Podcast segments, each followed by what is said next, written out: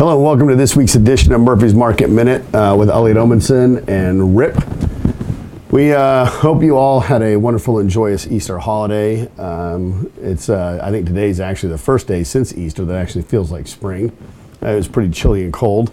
Um, we uh, uh, had uh, kind of two different Easters at our house. One was our friends on Saturday, and one was our family on Sunday, and uh, it was pretty fantastic. Uh, we had about 16 kids over on Saturday doing an Easter egg hunt, and then uh, had our extended family over on Sunday. And you know, it's kind of funny. I uh, previous to being deployed and missing those holidays, I don't think I really ever valued them.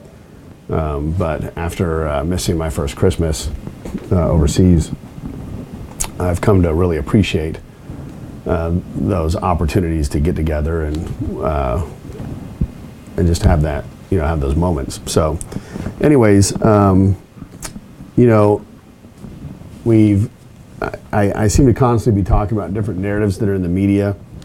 Um, sometimes they can be self fulfilling. I remember uh, back when um, I think his name's uh, uh, Mohammed Ibrahim, uh, who uh, at the time was head of the fifth largest asset manager on the planet uh, penned a letter back in 2018 uh, begging the American media uh, to stop with their idea that the uh, trade war with China was going to result in an economic collapse. Um, and he actually said that if they kept on that path of their um, pushing, driving their narrative, that they would actually create a self-fulfilling prophecy and and harm the entire global economic infrastructure. And so um, we watched we watched the markets tumble um, and we lost over 20%. Uh, and um, there was a lot of volatility leading up to that moment um, where it would be reported that a deal with China had been reached and the media would claim it was a lie and then the ambassador to China would come out and say, no, it's not, we've reached a deal. And, um, and then the markets would go back up and then something else would happen, like the CFO of Huawei was arrested in Canada, and the media runs the stories that uh, that's going to derail the trade agreement, and the markets plummet again. And this just went back and forth till we lost significantly. And, and what I said at that time was when once the fourth quarter earnings reports would come out, um, you would see that turn around, right? And and it did, and it took a while, right? And that was it was difficult to stomach, not as difficult maybe as as uh, some of these downturns as of late. All right. But today, fast forward, and again, it's it's doom and gloom. It's always doom and gloom, and and the new narrative is recession, right? And you'll hear lots of people talking about a recession, right? Um, and they're talking about that recession um, coming due to soaring inflation, right? We hit 8.5 percent, I think, or 8.9. Um, I think that's a 40-year high. Uh, not, yeah, inflation, yeah. Um, and Goldman Sachs placed the odds of a recession the next year at 15%, in the next two years at a 35% chance.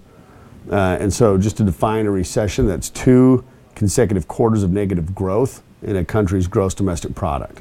All right? And it's not just the Wall Street banks. Uh, Google searches in the US for how to prepare for recession have nearly tripled in the last week. Uh, that's according to Neil Dutta, head of economics at Renaissance Macro Research uh, citing Google Trends data. All right. Um, now, one interesting to note is that could just be that they're hitting an apex, like like things climb and then the worry starts to drop, right? Um, and so, what's interesting about this, though, and Dutta even talks about, is how disconnected the worries of or the worry of recession is from the strength in economic data. Okay?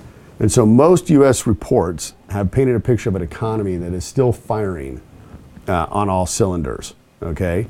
Non farm payrolls increased by an average of 550,000 uh, 550, jobs per month in the first quarter of this year, followed by an average growth of more than 600,000 per month in the fourth quarter. All right? And so Dutta says that's barely consistent with a slowdown, let alone a recession. And I spoke last week about uh, consumer sentiment, all right, which is still off from its pre pandemic levels, but is up uh, 11%, all right, uh, compared to the prior month's uh, which was a 10-year low.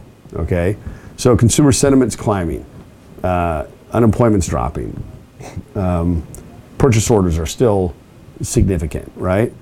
And a large part of this is also, as I said earlier, is that uh, households and corporations in America have significant um, money in the bank to help offset um, the impact of inflation and any kind of uh, actual uh, inflationary impacts, right? Um, so there are uh, some other things on the other side of the scale. So I always like to try and present things from uh, what's positive and what's negative, right? So Goldman Sachs uh, have um, they state that 11 out of 14 Fed tightening cycles, right, where they raise interest rates, uh, since World War II have been followed by a recession within two years. All right, and the Fed this year has already begun to raising those interest rates and signaling its intent uh, to begin what's called quantitative tightening, and that's just they have nine trillion of assets, they're carrying nine trillion of our debt, and they want to shed some of that. All right, so a lot of people think that that, excessive, that, that aggressive tightening is uh, combined with inflation is going to uh, create this recession. All right. Um, now, a lot of people aren't exactly sure when. Some are thinking 2022, some are saying 23, some are even saying 2024.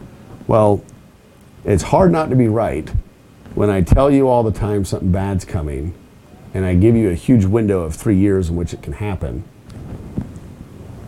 there's probably a significantly likelihood that two quarters in the next three years, GDP will slow down, and all those people will get a go on all the talking shows on all your cable networks and pat themselves on the back and talk about what economic geniuses they are. Okay, um, so just to kind of wrap this up, right? Companies are hiring businesses are expanding, people are working, they're spending money. Walmart is offering astronomical paychecks for people who will come and drive and deliver groceries. Right? They wouldn't be able to do that if people weren't able to afford the groceries and weren't ordering the groceries. They're even starting programs to train you and get you the certifications you need in order to be able to do the job. Like Everywhere we look, we see hiring signs. That's not indicative generally of a coming recession.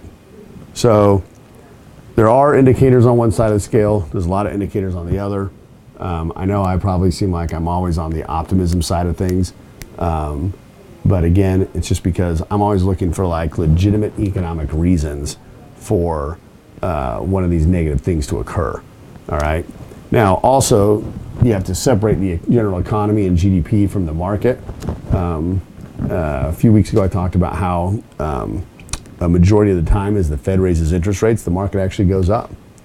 All right, so it is possible to even have a a recession and still have the market do well. So uh, these things aren't always necessarily in alignment with each other. All right, so just wanted to kind of give you guys a little bit of a rundown. Um, we're going to start producing some additional videos, talk about some other things.